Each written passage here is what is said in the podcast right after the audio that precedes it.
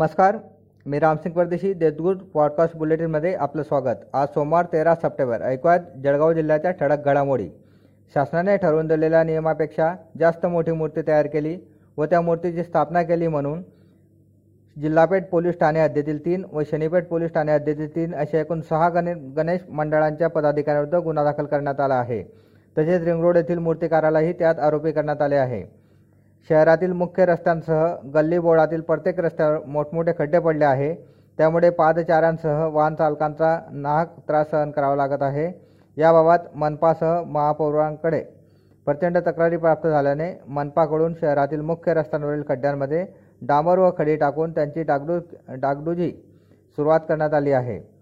कौटुंबिक वादातून प्रेमसिंग अभिसिंग राठोड वय पन्नास यांचा त्यांच्याच सख्या मुलाने भर रस्त्यात चाकूने वार करत खून केल्याची घटना रविवारी सकाळी साडेदहा वाजेच्या सुमारास घडली.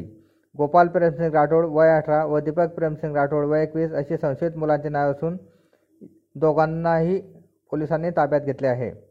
मॉर्निंग वॉकसाठी गेलेल्या महिलेचा पन्नास हजार रुपये किमतीचा मोबाईल गहाळ झाला. हा मोबाईल पेपर वाटप करणाऱ्या इयत्ता सातवीतील विद्यार्थ्याला सापडला.